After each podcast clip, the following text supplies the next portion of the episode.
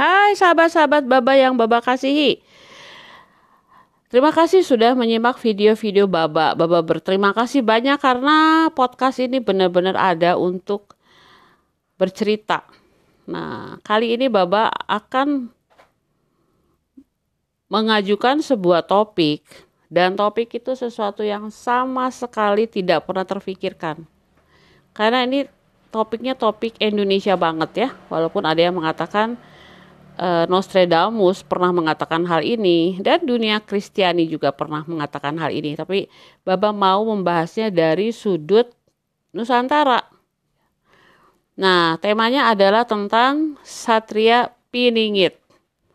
Nah, selalu dihubungkan dengan Ratu Adil dan Imam Mahdi ya. Ini nama-nama baru dalam kehidupan Baba benar. Baba nggak dibesarkan dengan kebudayaan ini. Jadi ini baru ada kira-kira berapa bulan yang lalu ya ketika beberapa anggota Dewan dari Indonesia mulai membicarakan mengenai Satria Piningit tersebut. Kalau Ratu Adil itu pernah dibahas di sejarah-sejarah pelajaran sejarah dulu, tapi itu juga masuk dalam bawah sadar karena karena mungkin waktu itu belum terpikirkan. Nah, sekarang nih Baba mau bicara soal Satria Piningit. Siapa sih Satria Piningit itu, ya? Nah, konon kabarnya, wah konon kabarnya nih ya, ini kan namanya juga dongeng ya, jadi konon kabarnya Prabu Joyoboyo, Raja Kediri, itu telah meramalkan kedatangan Satria Piningit pada akhir tahun kembar. Sekarang tahun kembar kan, 2020. Jadi apakah Satria Piningit itu akan datang sekarang atau nanti tahun kembar berikutnya, 2222 sekitar 200 tahun yang akan datang ya. Jadi oleh oke katakanlah dia akan ada pada tahun kembar sekarang dan pas banget karena kan kita lagi mengalami transformasi ya dalam spiritualitas kosmologi itu kita sudah berpikir sesuatu yang melampaui kubus-kubus, melampaui tabu, melampaui dinding-dinding tradisi yang membesarkan kita. Sekarang kita melihatnya dari sudut kosmologi, dari sudut planet-planet, galaksi, konfederasi galaksi. Kita bicara soal makhluk-makhluk um, dimensi 4, 5, 6 yang membantu kita dalam bertransformasi sejak 100 ribu tahun yang lalu. Jadi kita melihatnya sesuatu yang lebih luas ya daripada sekedar Nusantara. Itu sekedar wilayah-wilayah tertentu. Nah, jadi itu adalah ramalan dari Prabu Joyobowo, Joyoboyo ya.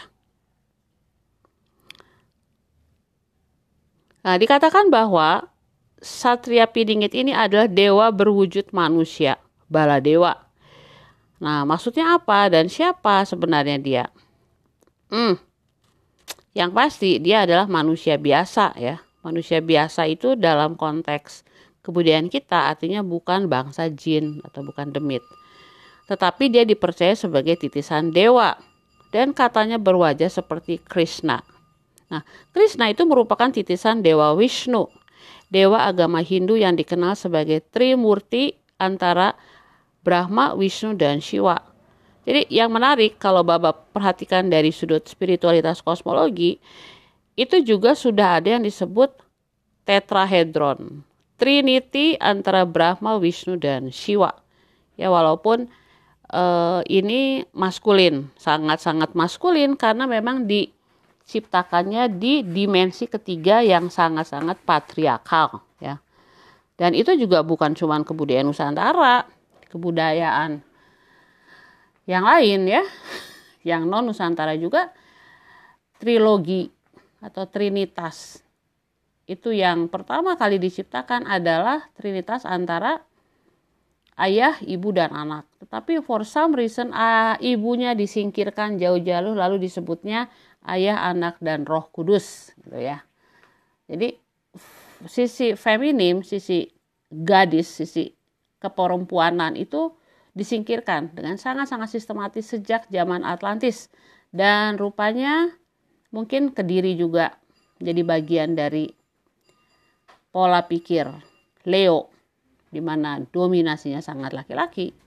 Lalu akhirnya dikatakan bahwa Satria Piningit itu adalah Baladewa, bukan Baladewi. Nah, menarik ya teman-teman ya.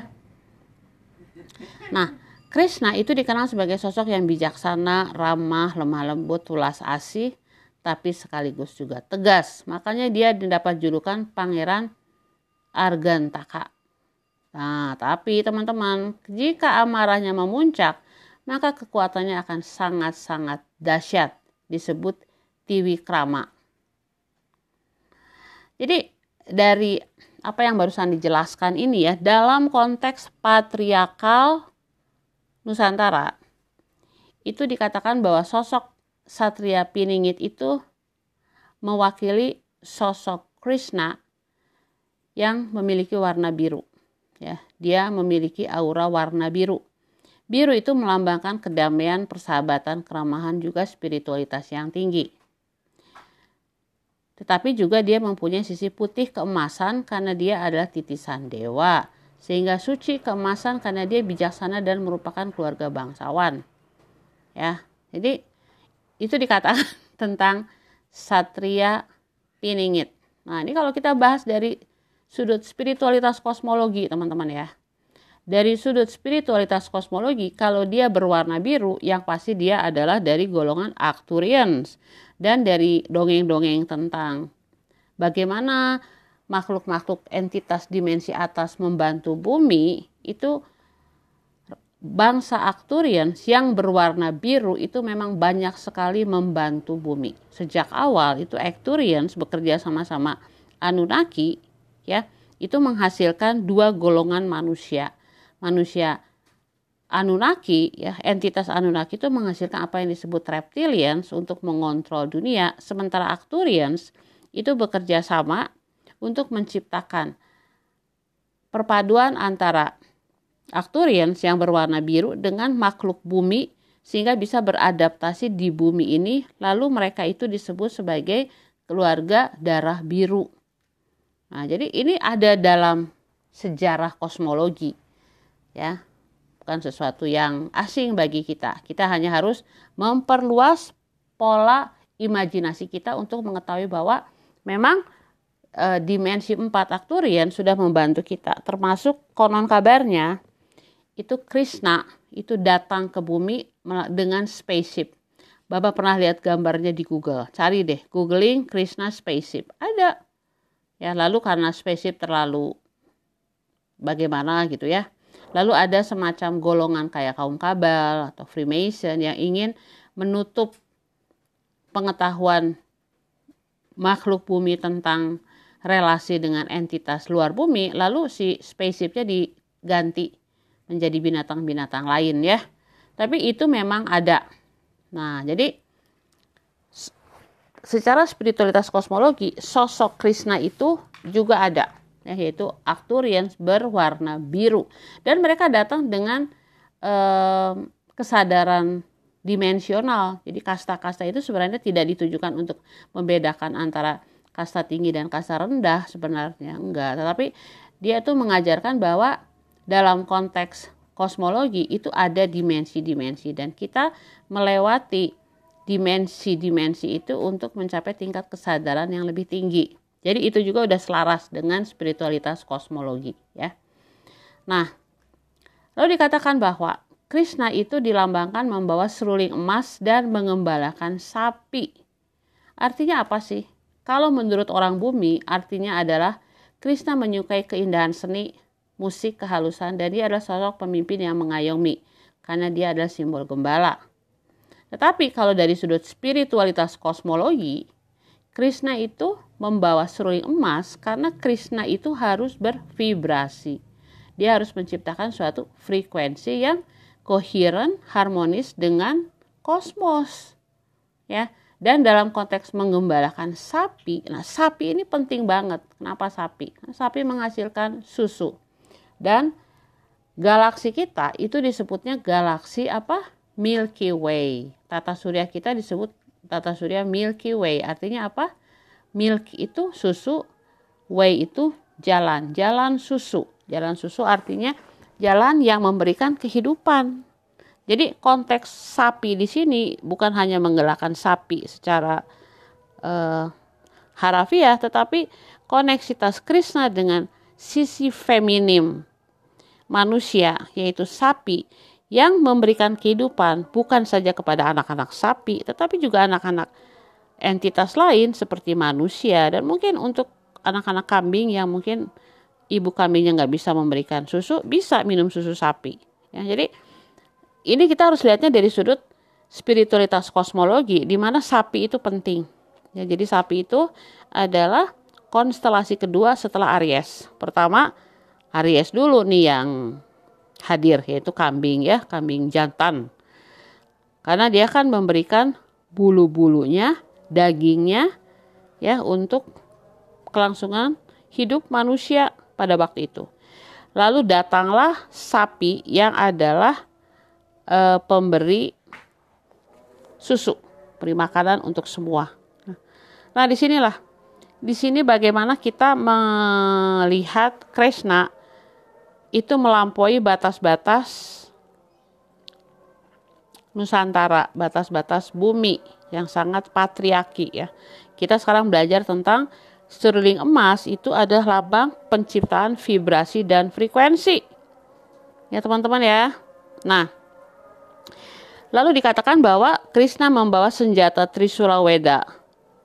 Sebenarnya ide adalah perwujudan dari Trimurti, Dewa Brahma, Wisnu, dan Siwa. Jadi Trimurti akhirnya kembali lagi ke konsep tetrohedran. Konsep Trinity. Tiga, angka tiganya sangat-sangat kuat dalam kisah Krishna. Nah, lalu kita cerita lagi nih ya, cerita tentang Satria Piningit dalam konteks Nusantara, dalam hal ini Jawa. Dikatakan bahwa ia memiliki kesaktian seperti Gatot Kaca, otot kawat balung besi, bisa terbang alias mabur mirip Mbah Kunti. Eh, kok gini sih? Jadi dia bisa terbang, ya. Nah, dalam konteks spiritualitas kosmologi, Gatot Kaca itu biasa. Semua orang yang merupakan uh, makhluk cahaya bisa terbang, ya. Jadi terbang itu bisa dikatakan juga dia bisa merogoh sukmo, dia memecah sukmo sehingga dia bisa berada di beberapa tempat secara bersamaan. Itu benar banget ya. Tetapi dalam spiritualitas kosmologi, ketika seseorang sudah mencapai tingkat kesadaran Merkaba, ya ketika dia sudah merangkul enam sisi Merkaba yaitu kebijaksanaan, cinta, intensi, kemudian eh, cahaya, suara, dan materi, dia bisa terbang ke mana-mana melintasi batas ruang dan waktu. Ya, yang itu yang dilakukan oleh kaum Pleiadians. Kaum Pleiadians itu mereka adalah kaum yang makan cahaya dan mereka itu sudah bukan saja bertelepati tetapi juga teleportasi menembus ruang dan waktu. Jadi Satria Pidingit yang akan hadir itu adalah yang mempunyai Merkaba. Ya, kalau dari spiritualitas kosmologi. Kalau dari sudut Nusantara, dia harus punya yang disebut senjata ya. Senjata. Senjatanya tuh uh,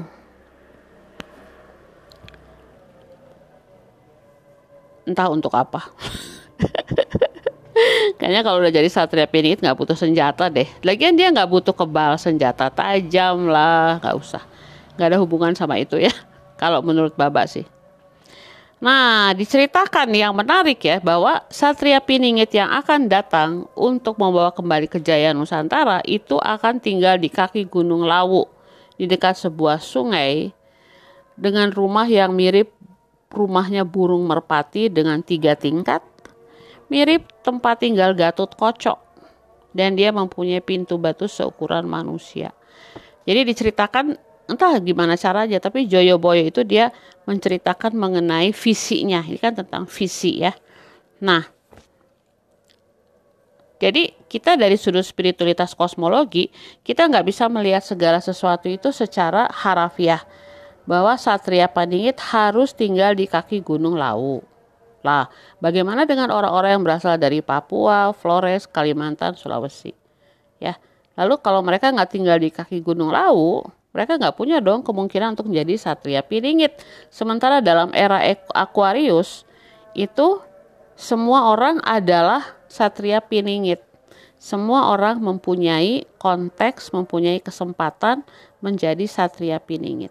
Ya, jadi eh, ketika satria piningit itu diciptakan oleh Joyoboyo, itu diciptakan pada era Pisces.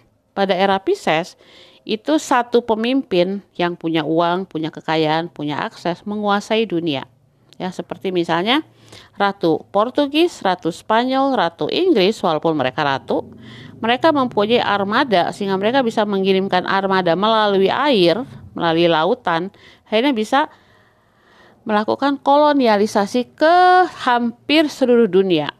Ya bayangkan Eropa yang begitu kecil. Ya, saya pernah tuh ke Eropa. Kecil banget loh dari Belanda ke Prancis.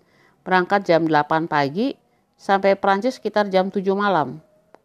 Pakai apa itu?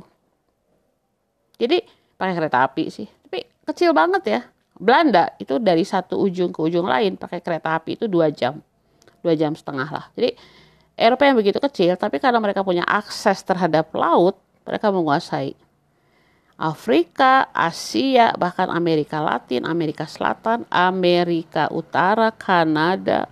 Ya, jadi tapi itu zaman dulu teman-teman. Itu zaman Pisces. Zaman Aquarius itu semua orang punya akses udara. Kenapa?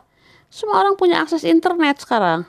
Berita datang lewat udara. Siapa yang menguasai udara, dia yang menguasai informasi. Dan semua, semua anak kecil di kampung yang sudah punya akses internet pun bisa bisa mendapatkan informasi pada waktu yang sama, di jam yang sama tentang informasi yang sama diterima oleh seorang anak yang tinggal di Manhattan, New York atau di Buckingham Palace di London atau yang duduk di bawah Menara Eiffel di Prancis semuanya sama. Ya teman-teman, nah ini yang menarik nih. Nah, lalu kita mulai lagi ya. Ini Bapak cuma ingin membuka pola pikir kita menjadi pola pikir kosmologi. Nah, lalu dikatakan bahwa eh, rumahnya itu rumah burung merpati dengan tiga tingkat mirip tempat tinggal Gatot Koco. Banyak loh di luar negeri yang rumah-rumahnya kayak rumah burung merpati. Itu disebutnya teman-teman apartemen. apartemen, ya. Lalu memiliki pintu batu seukuran manusia banyak banget.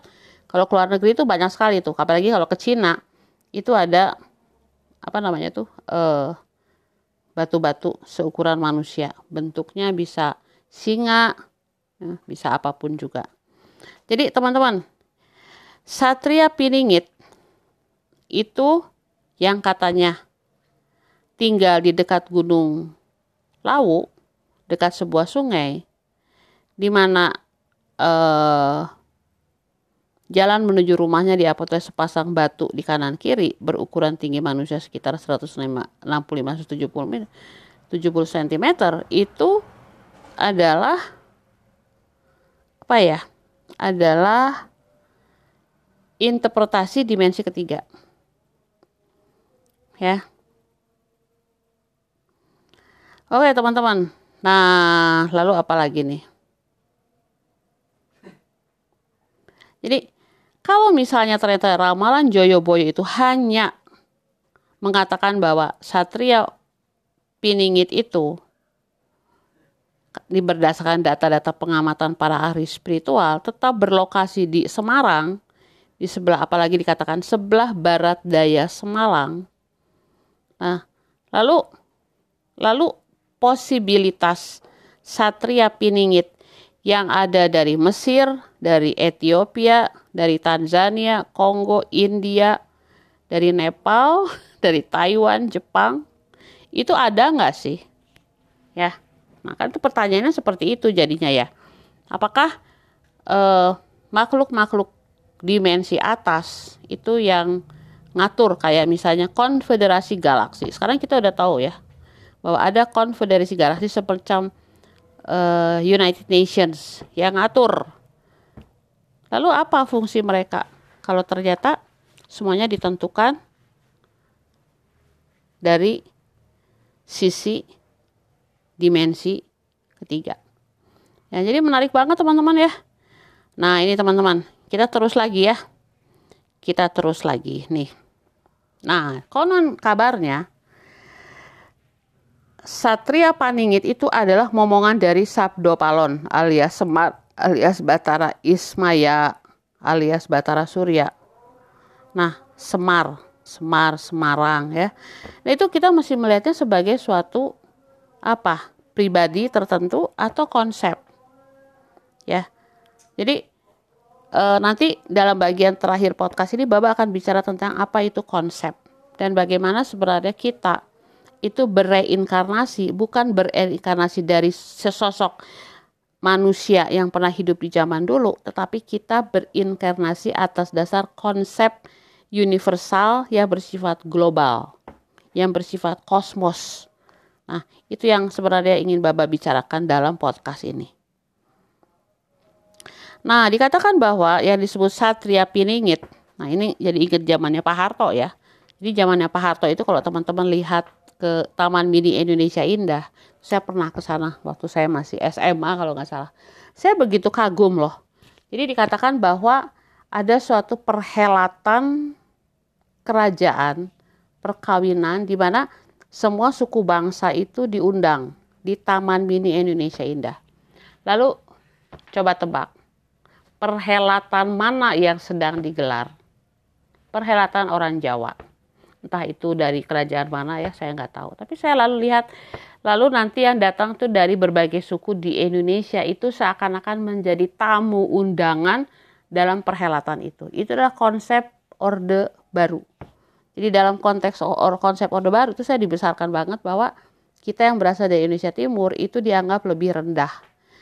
Lalu ada kelompok yang kalau ngomong geledak geleduk itu dianggap mempunyai tingkat kesopanan yang lebih rendah dibandingkan yang sopan, halus, tapi ngomongin dari belakang. Jadi saya dibesarkan dengan konteks kebudayaan yang sangat e, membeda-bedakan, mengkubus-kubuskan, lalu melihat secara hierarki mana yang lebih bagus, mana yang enggak. Ya, putih lebih bagus dari hitam. Nanti kulit sawo matang lebih bagus daripada kulit e, hitam pekat. Lalu rambut lurus lebih bagus daripada rambut keriting lalu hidung mancung lebih bagus dari hidung pesek. Oh, lalu tiba-tiba orang pinter lebih hebat daripada orang bodoh. Orang kota lebih hebat dari orang kampung. Orang ningrat berdarah biru itu lebih e, bermartabat daripada orang yang tinggal di pedalaman-pedalaman. Jadi, ah itu konteksnya udah konteks orde baru banget ya. Sekarang kita mau ngomongin soal konteksnya Satria Piringit. Gimana nih konteks itu masuk dalam masa reformasi ini? Jadi dikatakan begini ya teman-teman ya. Satria Piningit itu ada orang yang sakti mesti tanpa jimat dan pusaka. Kenapa? Karena seperti Raden Gatot Koco, pusakanya sudah ada di dalam dirinya. Satria Piningit akan mewarisi seluruh pusaka leluhur tanah Jawa karena di dalam dirinya secara gaib sudah ada kekuatan jadi nggak perlu lagi jimat, keris, dan lain-lain. Dia sakti meski bukan guru atau bukan resi. Dia suci meski bukan pendeta. Karena dia adalah orang biasa. Jadi suci di sini tidak ada hubungannya dengan bersih tapi keseimbangan antara hitam dan putih, baik dan buruk. Jadi dia mempunyai suatu kemampuan kanuragan supranatural maka dia mampu menghadapi musuh tanpa bala bantuan, menang tanpa tanpa melawan sih. Kenapa? Karena dia memilih jalan diplomasi dan win-win solution. Meski akhirnya harus dengan kekerasan dia akan mengampuni musuh-musuhnya. Nah ini dia teman-teman, ini namanya dimensi ketiga banget. Kenapa? Karena ada perlawanan, ada musuh. Dimensi lima nggak ada musuh, kita adalah satu. Kalau kita masih punya konteks musuh, itu kita konteksnya masih kayak satu orang seperti Superman atau Spider-Man sebelum gabung sama Iron Man itu yang dia merasa dia satu-satunya yang bisa menyelamatkan dunia ya tapi dalam kenyataan nggak seperti itu lagi. Sekarang teman-teman Marvel aja sekarang. Itu Iron Man itu harus ngumpulin Captain Amerika harus ngumpulin torrent, Loki harus ngumpulin uh, apa tuh yang pahlawan dari Afrika tuh yang hitam? Black Panther The Black Widow terus harus ngumpulin yang adik kakak tuh yang kakaknya meninggal. Ya wah pokoknya semua superhero dikumpulkan untuk bisa melawan uh, untuk bisa bekerja sama melawan Thanos misalnya ya jadi teman-teman konteksnya sekarang udah kolektif nggak cuma satu orang lalu mengalahkan semuanya satria piningit yang akan datang itu dia akan datang dari berbagai tempat di seluruh dunia dan memang betul dia tidak perlu senjata karena nggak ada yang harus diperangi. Mau perang lawan siapa? Kalau kita berperang lawan orang, itu berarti kita berperang melawan diri kita sendiri. Kan namaste. Ketika saya mengatakan salam kepada jiwa Anda, maka jiwa di dalam diri saya yang menyapa jiwa di dalam diri Anda. Artinya apa? Artinya saya dan Anda menjadi satu, udah nggak ada lagi saya atau Anda, tetapi kita jadi Satria Pining itu memang benar, nggak perlu senjata, wong nggak ada musuh, ya. Dan udah lagi nggak melihat hitam atau putih, udah memeluk hitam dan putih sebagai suatu tarian semesta, ya. Jadi memang yang disebut konsep Satria Pining, kita akhirnya harus kita lihat dari uh, sudut kosmologi bahwa dia sudah melampaui dimensi ketiga yang sangat konfliktual dualitasnya gitu ya. Udah bukan lagi satu orang tapi setiap orang itu bisa menjadi satria piningit dan gak harus cuma laki-laki gak harus cuma keturunan Jawa tinggal di Semarang. Gak harus teman-teman apalagi di Gunung Kaki Lawu. Ya gak sekarang itu portalnya sudah terbuka dan semua orang di luar Gunung Lawu bisa jadi satria piningit.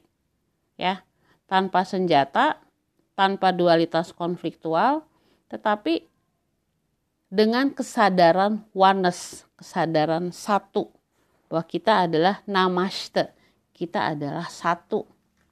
Ya teman-teman ya. Jadi ini menarik banget, sangat-sangat menarik dan uh, kita harus melampaui apa itu konsep kita mengenai misalnya yang dikatakan oleh Arjuna tentang Arjuna.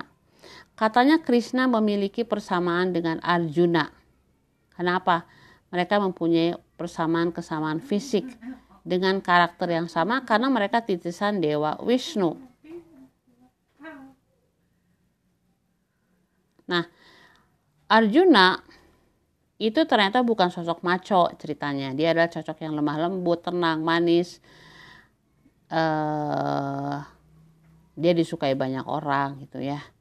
Jadi kalau kita mengatakan bahwa Arjuna itu laki-laki, bisa aja dong Bapak mengatakan Arjuna itu adalah perempuan. Karena dia lemah lembut. lemah lembut. Coba, sisi apa tuh sisi lemah lembut? Ya, sisi feminim. Dan dia nggak ada hubungannya sama wajahnya seperti orang India atau sebagai orang Arab eh nggak ada kenapa harus India sama Arab kenapa nggak Papua atau uh, Tanzania ya kenapa gitu kenapa harus punya kriteria tertentu tentang apa itu tampan nggak nggak seperti itu teman-teman ya jadi yang disebut satria piningit itu nggak ada hubungannya dengan seorang laki-laki yang dicintai oleh banyak perempuan lalu dia pengen poligami ini ada nih ya satria piningit dia bilang, saya tuh harus mempunyai keseimbangan dengan dua perempuan yang ada di sisi saya. Mana ada perempuan yang mau dipoligami teman-teman?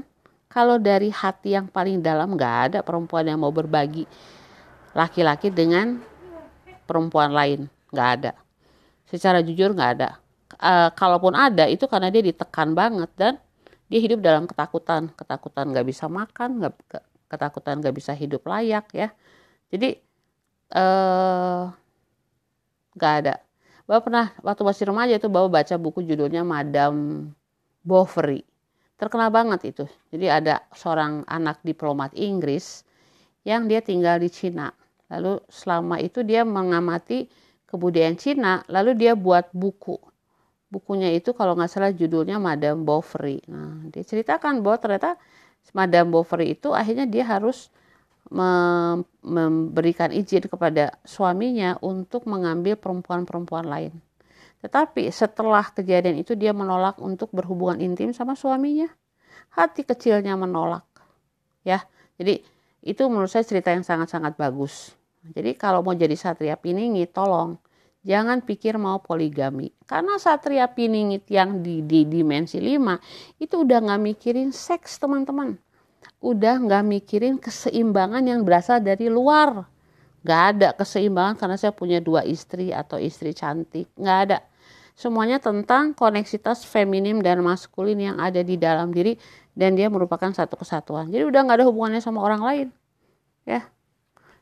Dan berarti apa? Berarti Satria Pining itu dia bisa perempuan, dia bisa gay, dia bisa lesbian, dia bisa orang berpoligami, dia bisa uh, poliandri, siapa pun bisa.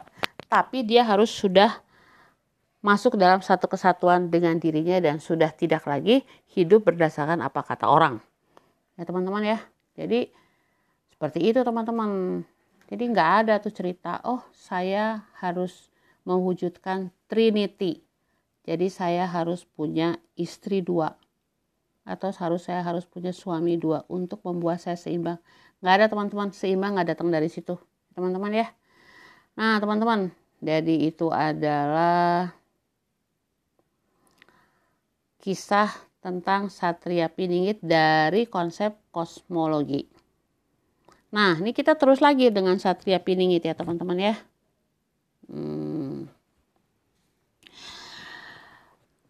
Konon kabarnya, konon kabarnya ya, Sabdo Palon itu hilang pada tahun 1478 bersamaan dengan hancurnya Mojopahit dan dia akan datang 500 tahun kemudian. Jadi kalau dihitung-hitung sekitar tahun 1978 ya, yang ditandai dengan meletusnya Gunung Semeru. Nah, lalu tiba-tiba orang yang lahir tahun 1978 78 berpikir, lah berarti saya adalah titisan dari Sabdo Palon. Wah teman-teman, ya dalam konteks spiritualitas kosmologi itu nggak dihitung teman-teman. Jadi spiritualis kosmologi itu dia punya tahun-tahun tertentu itu tapi tahunnya bersifat global, universal. Jadi angka 1 1 1 1 1 1 ya 11 11 11 11 itu enggak berlaku secara umum di seluruh dunia. Siapa yang melihat 11 11 itu artinya sudah diaktifasi untuk masuk dalam tingkat kesadaran yang tinggi. Sesederhana itu. Lalu nanti ada aktivasi 1141, apalagi 14400. Itu nggak cuma berlaku di bumi, tapi berlaku di planet-planet lain, di semesta, di dimensi lain, koneksitas kita dengan galaksi-galaksi dan lain-lain. Jadi lalu kalau tiba-tiba kita pikir ada tahun tertentu dan tahun tertentu itu dia sifatnya sangat individual, itu uh, dia bukan kosmologi, dia dimensi ketiga banget ya. Jadi teman-teman itu harus benar-benar dipikirkan ya. Tapi saya tetap percaya gini sih. Kalaupun seseorang lahir tahun 1978, teman-teman, itu bukan karena dia adalah uh, reinkarnasi dari Sabdo Palon, tapi dia itu adalah reinkarnasi dari konsep Sabdo Palon. Ya. Tadi Bapak mengatakan Bapak mau bicara soal konsep. Jadi konsep tuh gini. Bapak pakai contoh ya. Mercurius, Bapak lagi ngomongin soal planet-planet kan. Nah, Mercurius itu teman-teman, itu berasal dari kata mercu. Mercu itu dalam bahasa Yunani itu kalau diterjemahkan dalam bahasa Inggris adalah merchant. Merchant itu artinya tukang jualan. Jadi tukang jualan itu teman-teman ya, itu adalah orang yang datang dari satu kampung ke satu kampung lain atau satu kota ke kota lain. Nah, dalam perjalanan itu dia membawa berita. Dia adalah messengers ya dia membawa berita tentang apa yang terjadi di kota lain. Nah, karena itu merchant pada zaman kerajaan itu orang penting. Selain mereka adalah perantara perdagangan, tetapi mereka juga adalah pembawa pesan kepada raja. Jadi raja-raja tahu dari merchant apa yang terjadi di tingkat eh, desa atau di tingkat kota-kota yang jauh dari kerajaan. Ya. Nah, Mercurius itu adalah merchant. Kenapa? Karena ketika orang-orang melihat Merkurius ya orang-orang Yunani, Romawi melihat Merkurius, Merkurius adalah planet yang paling dekat dengan matahari. Dia melingkari matahari itu jauh lebih uh, cepat dibandingkan misalnya bumi mengelilingi matahari. Kan muternya rada jauh nih ya. Jadi lalu orang-orang zaman dulu itu melihat Merkurius sebagai merchant, sebagai apa? Sebagai messenger, sebagai pembawa pesan dari matahari ke kita. Karena lalu mereka melihat bahwa matahari itu adalah sumber kehidupan. Jadi mereka melihat Merkurius sebagai pembawa pesan dari matahari ke kita. Nah, Merkuriusnya sendiri dia adalah konsep, konsep tentang pembawa pesan. Nah, konsep-konsep ini itu lalu dijadikan sebagai pola pikir manusia bumi. Ya. Jadi kita punya pola pikir bahwa kalau dia misalnya messengers, berarti dia pembawa pesan, berarti dia Mercurius. Tapi apakah seorang pedagang dari Tiongkok yang datang ke zamannya Ratu Shima lalu kembali lagi ke Tiongkok lalu cerita tentang kerajaan Ratu Shima ke Raja Tiongkok itu adalah Merkurius belum tentu. Karena kan dia adalah Merkurius dalam arti konsep messengers konsep pembawa pesan. Tapi dia belum tentu inkarnasi dari Merkurius sendiri. Ya. Uh, jadi banyak sih orang-orang yang mengatakan bahwa saya adalah titisan dari misalnya Yesus ya. Gak mungkin, Yesusnya sudah ada di dimensi atas, dia juga lagi melakukan transformasi untuk naik ke dimensi yang lebih tinggi. Yesusnya gak datang secara pribadi, gak akan datang lagi ke kita di akhir abad, gak akan.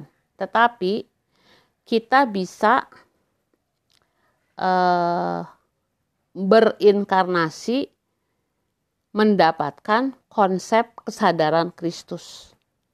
Seperti itu. Sama, sama Sabdo Palon Eyang Semar, siapa pun itu, itu juga bisa berinkarnasi di dalam diri kita, tetapi bukan orangnya, tetapi konsepnya. Sehingga akan banyak sekali orang yang mungkin lahir tahun 1978, atau misalnya berapa, 500 ribu orang, bisa mengatakan dia adalah titisan dari Sabdo Palon. ya Bukan cuma satu orang, dua orang. Zamannya udah nggak cuma satu superhero menyelamatkan dunia. Zamannya sekarang adalah kolektif. Kita semua adalah superhero. Kalau kita semua masuk ke dalam diri kita, melewati malam-malam gelap jiwa kita, menemukan cahaya di dalam diri kita, menemukan bahwa kita semua adalah satu, itu namanya titisan dari konsep uh, apa pun itu, Yesus atau yang lainnya. Ya teman-teman ya. Jadi uh, ini adalah sesuatu yang sangat-sangat menarik teman-teman karena konteks tentang sabdo palon itu akhirnya dihubungkan dengan uh, wah dia harus seorang yang indigo atau starseed atau indigo majestic. Karena apa? Karena indigo memiliki level tertinggi karena mempunyai skill indigo. Gak harus, gak semua, gak penting. Malah kalau orang itu ya masih mengatakan oh saya indigo itu sama aja dengan mengatakan oh saya dari suku yang lebih tinggi dari kalian. Dulu ada tuh zaman Orde Baru tuh suku-suku Jawa tuh orang Jawa nganggap dirinya lebih tinggi dari orang-orang uh, Indonesia Timur ya. Jadi lalu apa bedanya seorang indigo pada zaman sekarang menganggap dirinya lebih tinggi daripada yang bukan indigo? Karena udah bukan zamannya lagi teman-teman.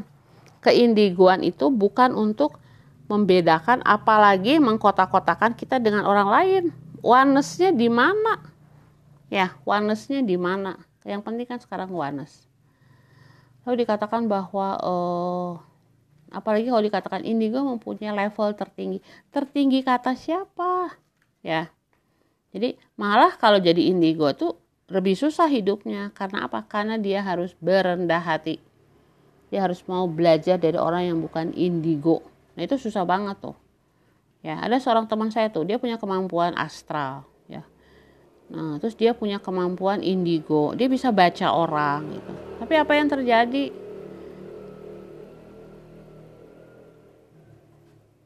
Ah udahlah, kalau mau ceritain tentang dia jadi nggak ada yang nggak ada yang menyenangkan.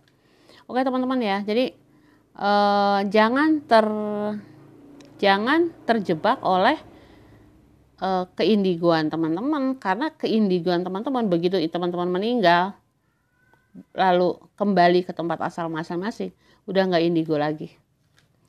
Jadi mungkin dalam kontrak jiwa kali ini indigo tapi dalam setelah kematian kembali ke dimensi masing-masing atau mungkin ke kapal masing-masing atau mungkin indigo yang adalah hibrid kembali ke laboratorium di spaceship masing-masing udah nggak indigo lagi gitu. Jadi jangan menjadikan indigo sebagai sesuatu yang memecah belahkan orang tetapi melihatnya sebagai alat untuk merasa oneness dengan siapa pun juga.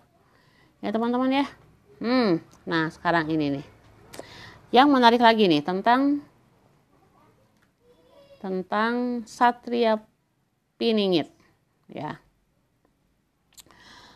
Katanya nih ya satria piningit itu e, harus memiliki darah Sunda.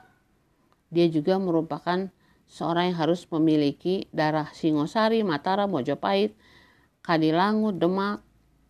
Pokoknya dia itu adalah Pangeran Argantaka. Aduh, teman-teman. Lalu apa? Lalu bagaimana menjelaskan bahwa Satria Pining itu ternyata dia adalah orang dari uh, dari Sulawesi suku Bugis atau suku Toraja keturunan dari raja keberapa atau dia ternyata dari Kalimantan dia turunan dari Kutai Kertanegara ya, gimana cara menjelaskannya gitu ya kalau cuma ada satu satria paningit lalu harus jelas turunan ini turunan turunan ini gitu ya susah susah banget gitu ya jadi wah apalagi harus turunan bupati Banyumas wah Gimana caranya? Bahwa kalau dia ternyata turunan kepala suku Papua di pegunungan uh, Jaya Wijaya.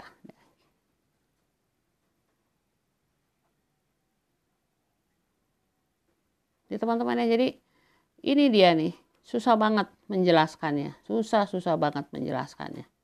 Oke teman-teman, jadi akhirnya hmm, kita semua adalah satria piningit teman-teman ya kita adalah Satria Piningit. Pada saat apa? Nggak peduli. Kita seorang teknokrat, birokrat, nasionalis, pluralis, entrepreneur. Nggak peduli. Nggak ada. Nggak penting. Nggak penting bahwa kita itu harus seorang birokrat sehingga kita pernah memiliki pengalaman bekerja di pemerintahan atau kita harus orang yang pluralis supaya kita menghormati setiap agama apakah kita harus seorang CEO pengusaha supaya kita bisa uh,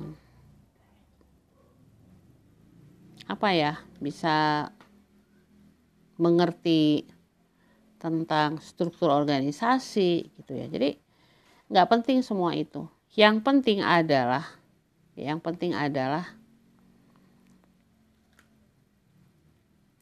dia sudah masuk ke dalam dirinya sendiri. Dia sudah memeluk sisi-sisi gelap dalam dirinya sendiri. Dia sudah melewati malam-malam gelap jiwa. Lalu dia sudah menemukan cahaya yang ada di dalam dirinya sendiri. Gak usah ngomong-ngomong dia satria paningit, itu semua orang sudah tahu bahwa dia satria piningit ya. Dia gak usah nggak usah ngapa-ngapain, vibrasinya aja udah menyebar ke mana-mana. Yang pasti satria piningitnya bukan saya. Kenapa? karena saya kan harus jadi guru jadi saya muka saya dikenal publik jadi saya bukan satria piningit ya tapi seorang satria piningit itu bisa seorang perempuan yang dia sudah mencapai keseimbangan maskulin dan feminim ya teman-teman ya kemungkinan ada. Dia juga bisa lesbian gay. Karena dia nggak nggak penting lagi orientasi seksual. Yang penting dia itu bukan homofobia. Dia nggak boleh takut sama uh, yang homo-homo gitu. Udah nggak boleh lagi. Udah melihat homo sebagai satu kesatuan dengan dirinya sendiri. Ya teman-teman jadi uh,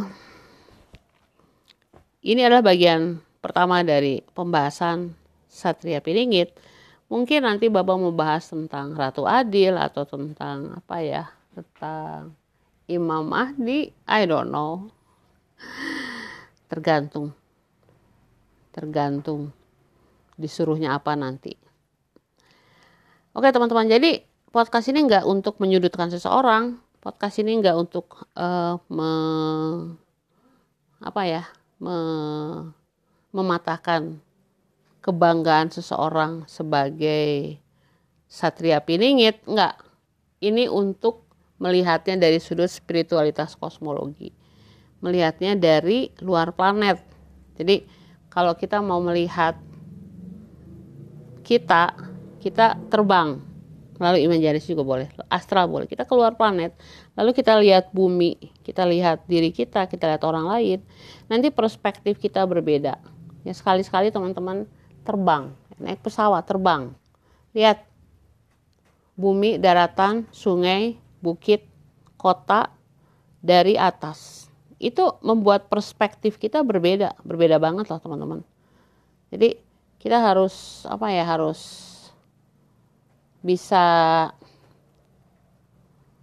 bisa menembus kubus-kubus uh, sejarah ya lalu melihat bahwa yang disebut ramalan Joyoboyo itu harus dilihat secara lebih luas, lebih besar. Mungkin itu salah satu alasan kenapa ketika aktivasi portal di Gunung Lawu, itu saya benar-benar minta izin loh. Saya ke, ke Masjid Demak, saya minta izin dan e, menurut teman saya yang Indigo itu Sabdo Palon sendiri yang melindungi kami. Kalau saya malah ketemunya sama sosok Syekh Siti Jenar gitu. Jadi di alun-alun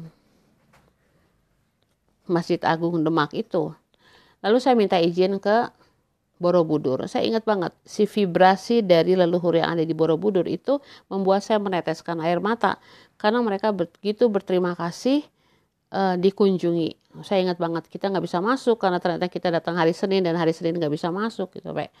Ada bisikan yang mengatakan bahwa harus cari suatu posisi di mana kita bisa melihat stupa Borobudur dan minta izin. Ya, lalu kita ke Candi Ceto ya. Kita bisa masuk ke atas banget. Kita pakai kain kita suwun sama para luhur dari agama Hindu minta izin untuk melanjutkan perjalanan naik ke dimensi yang lebih tinggi. Kita ke Sampokong ya. Lalu kita ke gereja Katolik Muntilan ya. Minta izin. Leluhur-leluhur Katolik yang ada di bumi Nusantara untuk diizinkan naik ke tingkat kesadaran yang lebih tinggi. Nah, jadi udah diizinkan teman-teman. Kalau nggak diizinkan kita semua udah nggak selamat hari ini. Udah diizinkan, udah kita sudah dan mereka senang sebenarnya kalau menurut saya sih secara pribadi ya para leluhur kita tuh berterima kasih karena kita membebaskan mereka dari kewajiban mereka untuk mempertahankan uh, keyakinan mereka. Oh mereka berterima kasih banget karena akhirnya bumi harus naik tingkat. Bumi bervibrasi secara berbeda dan mereka nggak bisa tinggal di sini. Mereka juga harus naik tingkat. Ya apalagi waktu di Bali itu memang uh, difasilitasi oleh yang di Bali itu memang bawa bilang. Ini kita harus uh, bilang sama lur-lur kita bahwa kita akan naik tingkat. Karena kalau tidak nanti mereka kasihan.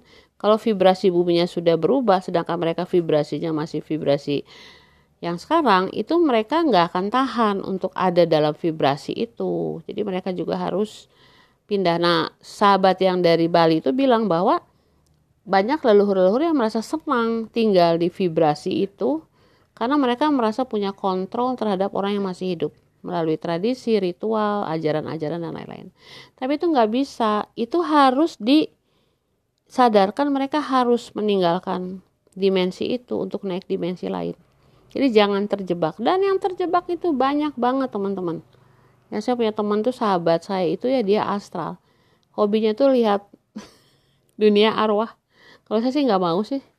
Ya, dan itu banyak banget loh mereka yang terjebak di dunia arwah ya mereka. Nah itu mereka harus uh, dibantu untuk sadar bahwa buminya sudah berubah, buminya sudah berubah vibrasi, jadi harus apa ya harus mau ikut bertransformasi teman-teman ya oke sampai sini saja jadi anda semua adalah satria piningit dan